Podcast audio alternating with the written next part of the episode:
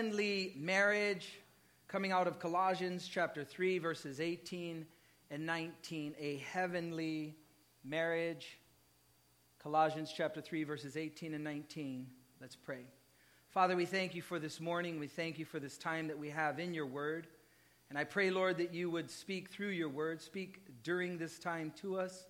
Lord, we desire to hear from you, and so bless this time as we offer it up to you in Jesus' name. Amen. Amen. Let me read you Colossians 3 18 and 19. The Bible says, Wives, submit to your own husbands as is fitting in the Lord. Husbands, love your wives and do not be bitter toward them. The reason I titled the message A Heavenly Marriage is not because we want to bring heaven down to earth, though I believe that you can get closer to that than in any other relationship on the earth in marriage, but because we are married to one who is perfect as Christians.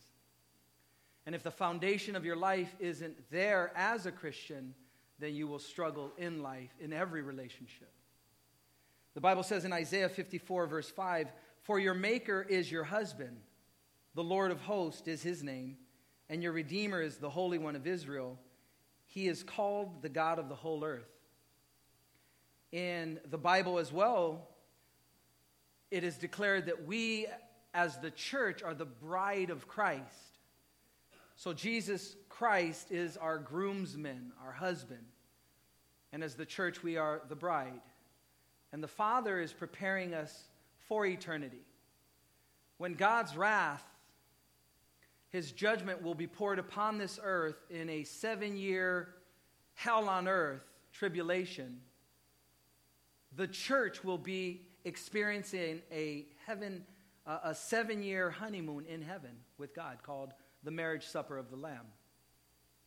And so, in order to have a heavenly marriage, the perspective has to start with God and our relationship with Him because you are in a marriage bringing two imperfect people together with two backgrounds, with two temperaments, with two idiosyncrasies, with two dynamics that are just a recipe for disaster. Because a marriage is a daily opportunity to see how selfish you are. And we are selfish by nature. And so when I say a heavenly marriage, I mean our marriage to Jesus, our marriage to God, and then everything else flows from that. And so you can have an awesome, fantastic marriage if you love Jesus. And you will have a horrible existence if the reality of your life doesn't prove that to be so. As I begin, I will share two stories with you. One is a young man who was walking along one of Southern California's sandy beaches with his surfboard he suddenly spots this little body, uh, bottle, I'm sorry, which has recently washed up on the beach. It's obvious it's been tossed around for a long time. He picks up the bottle and notices that it still has the cork intact. So, being curious as to what may be inside, he manages to get the cork out and pops and out pops a genie. After expressing profound appreciation for having been let out of the bottle, the genie grants his benefactor the classic one wish, and it will be yours. Being an avid surfer, it doesn't take him long to say, I've always wanted to surf Hawaii, but I get seasick on ships and I'm afraid to fly. Would you build me a bridge to Hawaii? The genie replies, Do you know what you are asking for? Do you know how long the bridge would have to be? Think of the enormous challenges for that kind of undertaking. The supports required to reach the bottom of the Pacific, the concrete and steel it would take. It will nearly exhaust several natural resources. And the maintenance of that bridge. No, think of another wish. The man said, okay, and tried to think of a really good wish. Finally, he said, I've been married and divorced four times. My wives have always said that I don't care and that I'm insensitive, so I wish that I could understand women, know how they feel inside and what they're thinking when they give me the silent treatment.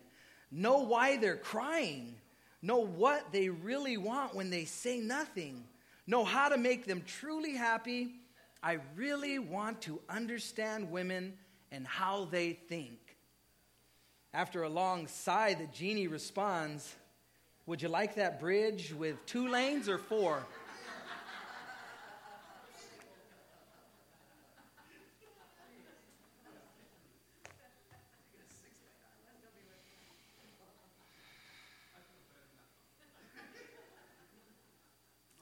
My next story before we begin a couple was celebrating their golden wedding anniversary, 50 years, on the beaches of Montego Bay, Jamaica. Their domestic tranquility had long been the talk of the town. People would say, What a peaceful and loving couple. The local newspaper reporter was inquiring as to the secret of their long and happy marriage.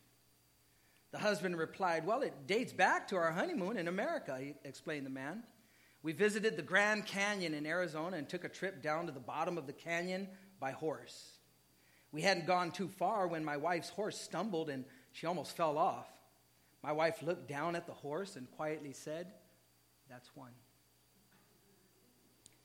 We proceeded a little further and the horse stumbled again. Once more, my wife quietly said, That's two.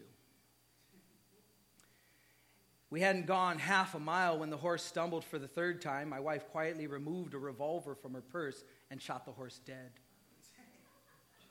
I shouted at her, What's wrong with you, woman? Why did you shoot the poor animal like that? Are you crazy? She looked at me and quietly said, That's one. and from that moment, we lived happily ever after.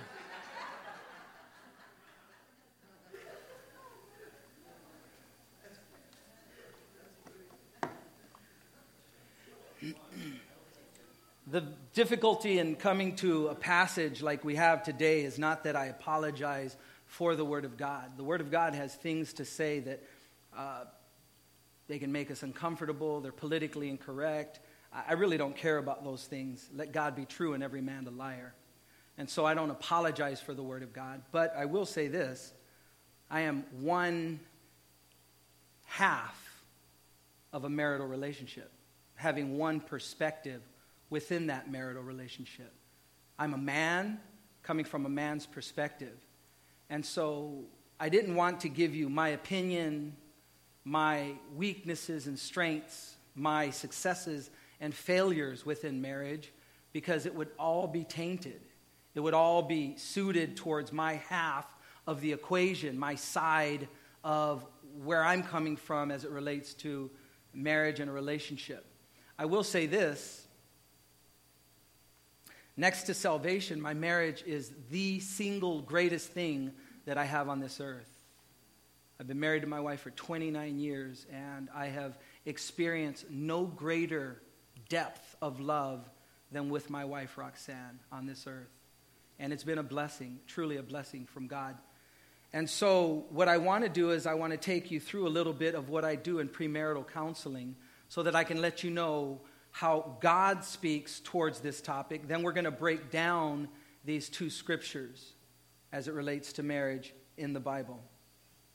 So, what I do, the first, one of the first things that I do through marriage is um, I never charge for counseling. What I did was, in marriages, I wasn't charging, and I noticed that people weren't doing the homework. And then I began to tally up how much marriage uh, counseling would cost if I were to take them through I try to take them through a six month period. I try to meet with them at least twice a month, and we spend anywhere from an hour and a half to two hours each session. And so I tallied it, and it came to about $2,000. And so people would ask, How much do you charge for marriage counseling? And I say, You can't afford it. Because $2,000 is a lot of money. And so I wouldn't charge anything, but I would tell them, You can't afford it. And what I found was people wouldn't do their homework. So I was invested in their marriage more than they were. And so I began to charge. And I made it about $500. I would charge people $500, and I noticed they all did their homework. And so there is a value placed on the time that we were spending to what I did. Well, every time I do a marriage, I of course get invited to the wedding. And so, getting invited to the wedding, my wife would say, Why don't you take your marriage counseling and tell them that that's your gift? And so that's what I began to do. So, this married, premarital counseling that I do is an evolving thing. It evolves as time goes on. And so that's what I've been doing lately. I tell people, okay, my time will be my gift to you, so don't expect my wife to buy you a present and bring it to the wedding because this will be my gift. And my wife liked that, and it worked out, and some people took it serious. I did have a couple that I married last two months ago that they didn't start doing their homework, and I said, hey, I'm going to start charging you if you don't do your homework. And then they started doing their homework again. And so there was a value placed to it once again. And so the first thing I do is I have them go through a series of messages online. So they have homework apart from me. And the series that I have them go through is by Pastor hmm, Skip Heitzig, Calvary Chapel, Albuquerque, New Mexico. And he does a series called The House That God's, God Builds. And within that series, there are five messages that are mandatory that I have them do God plans a wedding, the breakdown of the first family, the family of well lubricated machines, submission, a role with a go, and the strong shelter of a husband's love. So they go online, they listen to the messages, and then we come back, and I have the handbook for them, and we go over questions. And what I'm doing during that time is I'm getting them to hopefully speak. Why? Because out of the heart, the mouth speaks. And I want them to see one another as they're speaking and what's coming out of their mouth because that's what's in their heart. And through that, sometimes we see, wow, maybe this couple's not ready right now. There have been so far two couples that I have not married as I've gone through this thing, this, this premarital counseling. One of them did not want to meet. Um, the mother of the daughter asked if I marry people, and I said yes, but I would have to meet with him. She went back to the daughter, said that he has to meet with you. And uh, she said, No, I don't want to talk to anybody. I don't want to talk about my marriage and what we're doing. I just want him to show up at the wedding and marry us. And I said, mm, I can't do that. The other couple was the, the wife to be was extremely committed to the Lord, and the husband didn't know the Lord, but that didn't come out until our first meeting. Where in speaking to them, I was asking them about their relationship with the Lord, and his was non existent. And so I shared the gospel, shared the love of Christ, shared how Jesus died on the cross for his sins, and I put it out there for him. And I said, Look, I'm not going to beat you upside the head. Why don't you go ahead and go home with that? Think about what I just said. But for me to marry you guys, you would have to be committed to Christ. I am not going to marry God's girl, God's daughter, to Satan's son. I don't know if he was offended, but I left it at that, and they found somebody else to marry them. And so marriage is a very serious thing. It's a commitment to the Lord. You're making vows to the Lord, a promise to God. And so after we do that, where we go through the foundations of marriage and the scripture and these messages, then I have them listen to a message that I did here called God and Money. Money is a big reason for many couples to disagree and fight and argue over. And so I want them to know what their money personalities are, and I want them to know the strengths and weaknesses of those money personalities. The five money personalities are spender, saver, risk taker, security seeker, flyer. If you want to discern yours, you can go online, cclivingwater.net, look up God and money, and you can listen to that message, and it will delineate, it will d- define each one of those money personalities, and you'll be able to see yourself in them. After that, I do a budget with them. I ask them how much money they make and what they're doing with their money. And we get a little invasive, and this makes a lot of people very uncomfortable. You should be tithing 10%, saving 10%, and giving 10% away. 30% of your money should be doing that. And most people aren't doing that, and they wonder why they struggle with money. Then I have them go online and I have them take a love language quiz to determine what their love language is, how they love and how they express how they express love and how they receive love. There are five love languages as well words of affirmation, acts of service, gifts, quality time, and physical touch. And then I encourage them to speak one another's love language.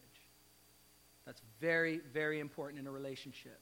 If my love language, for example, is gifts, and I'm to love somebody whose love language is words of affirmation, and I never say anything nice, but only put them down all the time, but I buy them gifts, I'm not speaking their love language. And so they're almost insulted with the gifts that I'm buying them because I'm not speaking their language, but I never encourage them the way they receive love. So it's very important to know what one another's love languages are, how you're loved, how you receive love, and how you give love. After the wedding, I have them. Uh, purchase a series called Love and Respect by Dr. Emerson, Emerson Edgerich. Edgerich, I don't know how to say his name. It includes the textbook, workbook, a devotional book, and this will be the first, hopefully, of many devotions that they can do as a married couple. It has 52 devotions, and so they can do one a week, and that gets them in the Word, that gets them kind of hopefully tied into reading together or at least talking about godly things in the Word of God together. That, then, pretty much um, after that, we're, we're done with the premarital, and um, hopefully, there's a follow up at some point um, where we just touch bases. Now, as far as the scriptures and marriage, there are only 10 in all of the Bible, 66 books in the Bible. There are only 10 scriptures or scripture references, groups relating to marriage. And many of them are found in uh, one book. I will share those just for the purpose of them being on the recording. But scriptures on marriages are Genesis chapter 1, verses 27 and 28, Genesis chapter 2, 18 through 25, Proverbs 5, 15 through 19, Malachi 2, 14 through 16, Matthew chapter 19, verses 3 through 6, Mark chapter 10, verses 6 through 9, 1 Corinthians 7, verses 2 through 5, 1 Corinthians 7, verses 10 through 16, 1 Corinthians 7, verses 27 through 40, Ephesians 5, 21 through 33, Colossians 3, 18 and 19, the verse that we're looking at today, Titus 2, 4 and 5, Hebrews 13, 5, 5 and 1 Peter 3, 1 through 9. And so those are the 10 scriptures or sets of scriptures given on marriage in the Bible. And marriage has a lot more to do with our relationship with God than it has to do with the marriage itself. Now, let's take a look at this. Colossians chapter 3, verses 18 and 19. Again, the Bible says, Wives, submit to your own husbands as is fitting in the Lord's. Husbands, love your wives and do not be bitter toward them. Wives, submit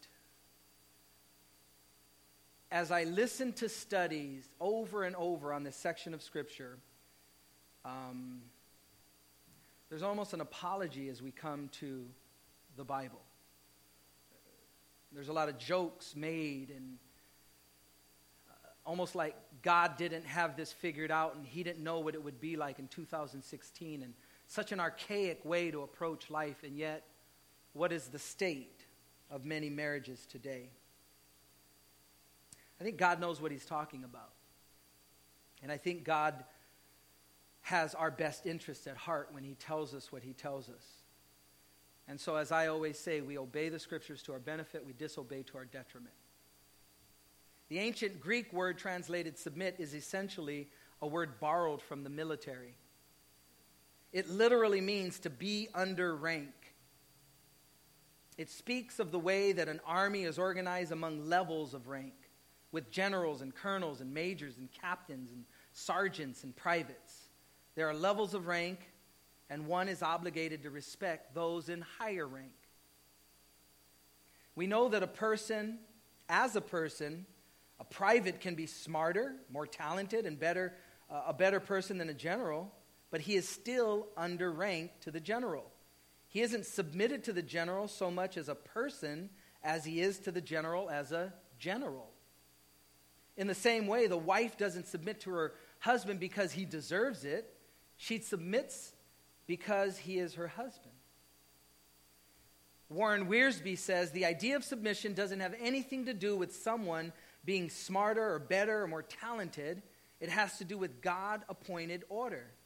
Anyone who has served in the armed forces knows that rank has nothing to do with order and authority.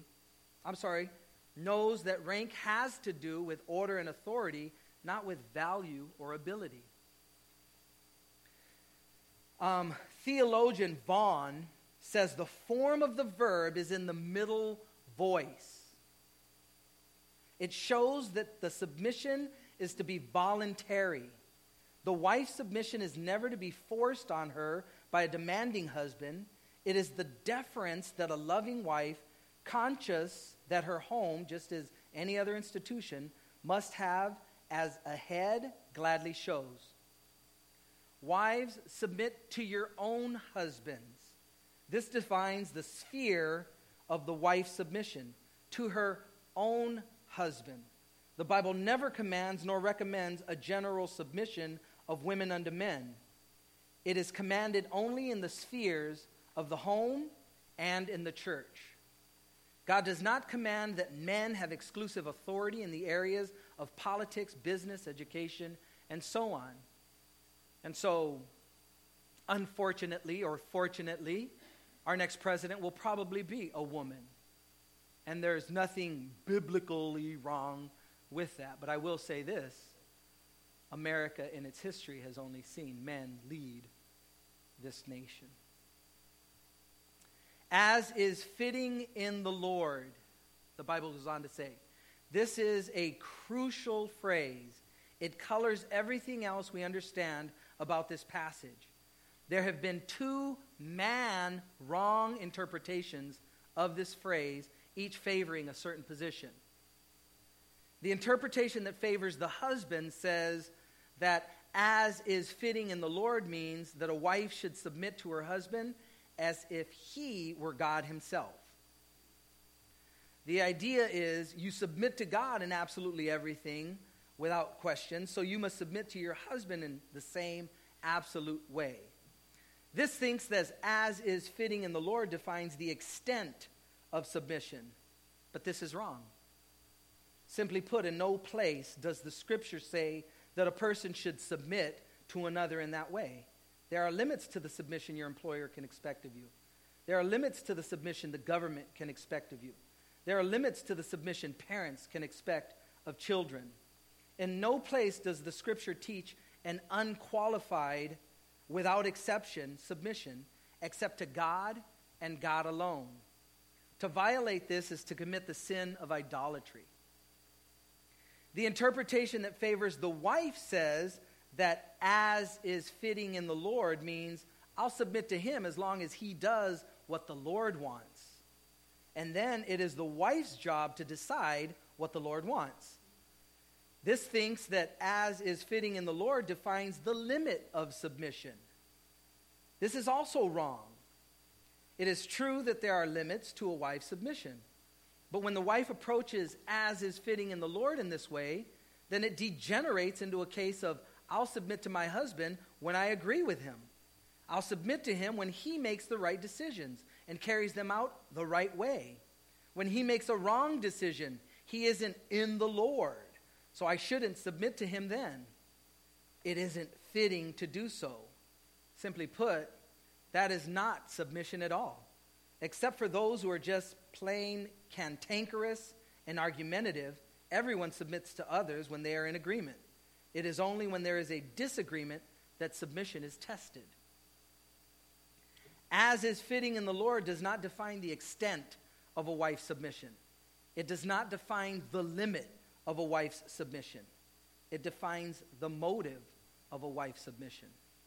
It means, wives, submit yourselves unto your own husbands because it is part of your duty to the Lord, because it is an expression of your submission to the Lord. They submit simply because it is fitting in the Lord to do it. It honors God's word and his order of authority. It's part of their Christian duty and discipleship. Vaughan once again says the phrase in the Lord indicates that wifely submission is proper not only in the natural order but also in the Christian order. The whole thing then is lifted to a new, higher level. Therefore, as is fitting in the Lord means for wives, submission to their husbands is part of their Christian life. When a wife does not obey this word to submit to their own husbands as is fitting in the Lord, she doesn't just fall short as a wife, she falls short as a follower of Jesus Christ. This means that the command to submit is completely out of the realm of my nature or my personality. Wives aren't expected to submit because they are submissive type. They are expected to submit because it is fitting in the Lord. This has to do with your this has nothing to do with your husband's intelligence or giftedness or capability. It has to do with honoring the Lord Jesus Christ. This has nothing to do uh, whether or not your husband is right on a particular issue. It has to do with Jesus being right. This means that a woman should take care, great care in how she chooses her husband. Remember, ladies, this is what God requires in your marriage. This is His expectation of you. Instead of looking for an attractive man, instead of looking for a wealthy man, instead of looking for a romantic man, you better first look for a man you can respect. As in the case of every human relationship, the command to submit is not absolute. There are exceptions to this command for a wife to submit to her own husband. When the husband asks the wife to sin, she must not submit. When the husband is medically incapacitated, insane, or under the influence of mind altering substances, the wife may not submit. When the husband is violent and physically threatening, the wife may not submit. When the husband breaks the marriage bond by adultery, the wife does not need to submit to her husband being in an adulterous relationship. I found it interesting as I was studying this week and I was listening to different messages.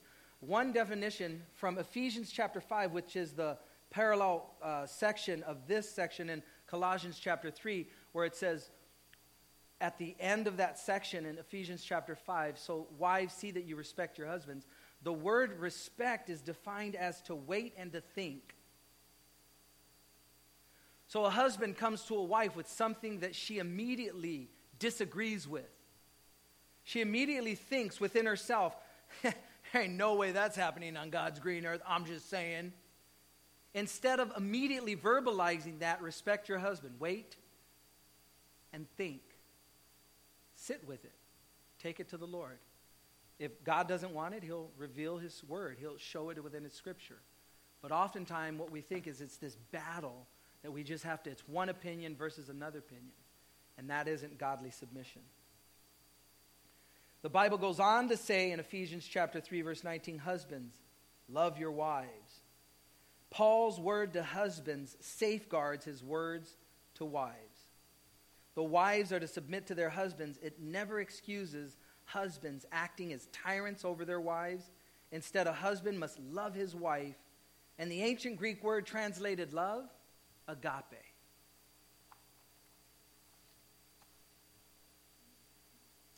It is a love that loves without changing. It is a self giving love that gives without demanding or expecting repayment. It is love so great that it can be given to the unlovable and the unappealing. It is love that loves even when it is rejected. Agape gives and loves because it wants to. It does not demand or expect repayment from the love given. It gives because it loves. It does not love in order to receive. We can read this passage and think that Paul means, husband, be kind to your wives, or husbands, be nice to your wife. There is no doubt that for many marriages, this would be a huge improvement. But that isn't what Paul writes about. What he really means is husbands continually practice self denial for the sake of your wife. Of course, this agape love is the kind of love that Jesus has for his people, and this is the love husbands should initiate toward their wives. Ephesians 5:25 says, "Husbands, love your wives as Christ loved the church and gave himself for her." If you think about what Jesus did in eternity, in heaven, Jesus is seated in heaven and he leaves his home, the comfort of his home, and he enters into his bride's world and he dies there for her. And that's what husbands love your wives as Christ loved the church really comes down to. For husbands, we need to get out of our own heads, enter into our wife's world, and die to self right there on their behalf for their sake. It goes on to say, and do not be bitter toward them. The implication is perhaps the wife has given the husband some reason to be bitter. Paul says that doesn't matter. husband. The husband may feel perfectly justified in his harsh or unloving attitude and actions toward his wife, but he is not justified no matter how the wife has been towards the husband. Agape loves even when there are obvious and glaring deficiencies, even when the receiver is unworthy of the love. I used to, in my marriages, quote two different sections of Scripture as I was sharing within the marriage, but my wife, who is so smart, said that it comes across pretty harsh because it's an in your face approach to what the Bible declares. And so what I started doing was ending with this now uh, on both for both the wife and the husband as it relates to Ephesians 5 the roles for the husband and the wife. I'll read you both of them. Um, one of them is found in Jon Courson's study Bible of the New Testament. And Ephesians chapter 5, 22 says, Wives, submit to your own husbands as to the Lord. And this is what Jon Courson says. He says, Great is the day, wife, when you realize that ever since the Garden of Eden, males have been missing something. You see, when Adam went to sleep in the garden, God took a rib from his side, and from it he fashioned the woman, the completer of the man. Why doesn't your husband communicate more freely? Why doesn't he feel things more deeply? It, it, I believe it all stems from the fact that he's missing a rib. He's missing the part that was given to you. Well, if he's missing something, yet I still want to communicate, what do I do, you ask? In the Garden of Eden, the first Adam lost something. But there's another Adam, the last Adam, Jesus Christ. So complete is the last Adam that he is not only portrayed in Scripture as a male bull, but as a red heifer, a female cow as well. Not only is he the epitome of strength, he is also the very essence of tenderness. Dear sister, as long as you look to your husband to meet your deepest needs, you'll be frustrated perpetually. You'll put pressure on him to be what he cannot be because he's missing something. It is only in Jesus Christ that you will find true fulfillment. In talking to him, in learning of him, in walking with him, you will find the satisfaction your heart is craving. Drink deeply of the last Adam, the perfect one, Jesus Christ. For when you tap into him and maintain a vital, personal, daily devotional life, you won't push your husband to be something he cannot be. Wives, continue to love the Lord with all your heart and soul with all your mind and strength, just as you did before you were married, for it is only in him that you will find the answer to the cry of your heart. And then to the husband, I take from a book that I have at home, and it's a biblical ethics book, and I've shared this before, but I'll share it again. On the verse Ephesians 5:25 where it says, "Husbands, love your wives just as Christ also loved the church and gave himself for it." The author of that book writes How does Christ love the church? Paul alludes to the dark hours of the cross when he gave his life. Five of the seven sayings were on behalf of others. How did Jesus love the church? On the cross, he said, Father, forgive them. And then the author writes, Forgiveness is the standard. And he forgave even when they did not ask for it. Long suffering, forbearance, even when she usurps my role, yes, even when she crucifies you, that is God's kind of loving. Number two, today you will be with me in paradise. He accepted the sinner as he was, the ultimate failure, hanging on a cross. So, with one's wife, fastidious or sloppy, disorganized or computer perfect, young and beautiful or aging and overweight, acceptance. By grace, introduce her to paradise. Number three, mother, here's your son. Son, Here's your mother. Incredibly selfless, kind, and gentle. He makes provision for all her needs, all her weaknesses, even while he himself is in mortal agony. Number four, why have you forsaken me? The ultimate sacrifice, his most precious right, union with his father. But what of my right to time for my own fun or my own important ministry? God's kind of love is to forsake all rights necessary to love her well, to choose and act in her best interest as a way of life. And finally, number five, it is finished. faithful to the end, to the end of the argument, to the end of the day, to the end of life. And so I share those two um, quotes in, in kind of closing. And then I wrote down, uh, as we close here, the vows that I share. And I like to take the traditional vows. I'm a traditionalist in a lot of ways. I don't like a lot of the new and improved stuff that has coming out come out because I don't think it's very improved. Um, I'm not big on nuptial, prenuptial agreements where what's yours is yours and what's mine is mine. I don't think that that promotes health in a relationship where God is miraculously making two become one. And so, my wedding vows, even though sometimes people want to write their own vows, I like that, and that's fine, but I'll always include these vows and I'll have them repeat after me. And so I say, I Groom, take you, bride, to be my wedded wife, to have and to hold from this day forward, for better, for worse, for richer, for poorer, in sickness and in health, to love and to cherish, till death do us part, according to God's holy ordinance, and thereto I pledge you my love and faithfulness. They both repeat that, and then we have an exchange of rings, and we go through the ceremony. The interesting thing about a vow is a vow is not to one another as much as it's to the Lord.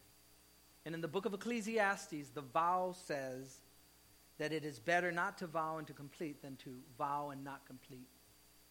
And so, in this world of compromising values, the Bible still has something to say to us as it rela- relates to life and what we want to experience in life.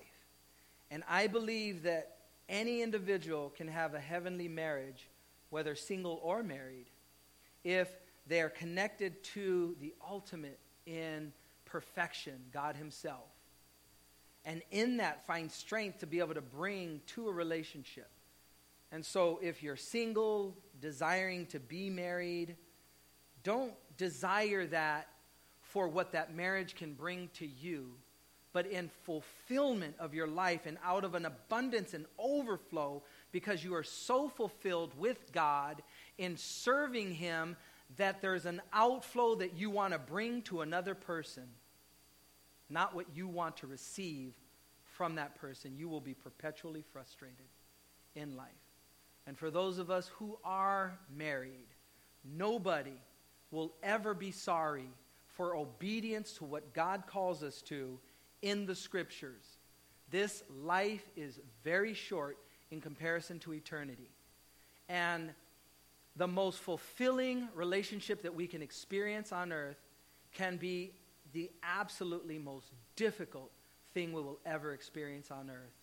Because once again, you have two individuals with two temperaments, with two personalities, with two idiosyncrasies, with two mood swings coming together and what that is meant to do for the Christian is provide a daily mirror. Mirror, mirror, mirror. That reflection thing? Mirror, mirror. To show you how selfish you are. That's what a marriage is meant to do. It holds up a mirror on a daily basis and it shows you how selfish you are so that you can be selfless and give to that other person. And so I don't know where we got off in thinking what it was supposed to be or what it was supposed to do, but that's what it is. Die to self. Jesus says, All who would desire to come after me must first, what is it? Crucify themselves. All who would desire to come after me must first deny themselves, take up their cross, and follow me. And I think marriage proves a very awesome thing, venue for that to take place in. Amen? Father, we thank you for your word. And Lord, I pray that we would desire to represent you well in all of our relationships. Father, I pray for my single brothers and sisters that they would find fulfillment and satisfaction in you. And Lord, if they do not have that gift of singleness and there is a desire on their part to be able to be connected with another human being in marriage. Father, I pray that you would work that through in their heart and their mind, that you would bring that individual that you have for them, that they would be, Lord, a one woman man and a one man woman. And Father, I just thank you for just the blessing that relationships on earth can be. And Lord, they truly do show us the reality of how selfish we can be. I pray, Lord, that we would die to self, that we would look to bring our very best to that person. For I know that in eternity, Lord, none of us will ever be sorry for obedience to you and what you've called us to. And so, for the marriages that are represented here, I know that the enemy would love to attack those marriages. I know that the enemy would love to be in the midst of that marriage bed that is undefiled. And so, Father, I pray that you would supernaturally intervene within the marriages that are represented in this room. And I pray that you would bring hope, light, life, abundant life that you promise, Lord Jesus. And may that take place through obedience to you first. And so thank you, Father. Thank you for your grace. We thank you for your word. We thank you that you love us, that you have a plan for us, and we thank you for what you're doing in the midst of our fellowship. In Jesus' name, amen.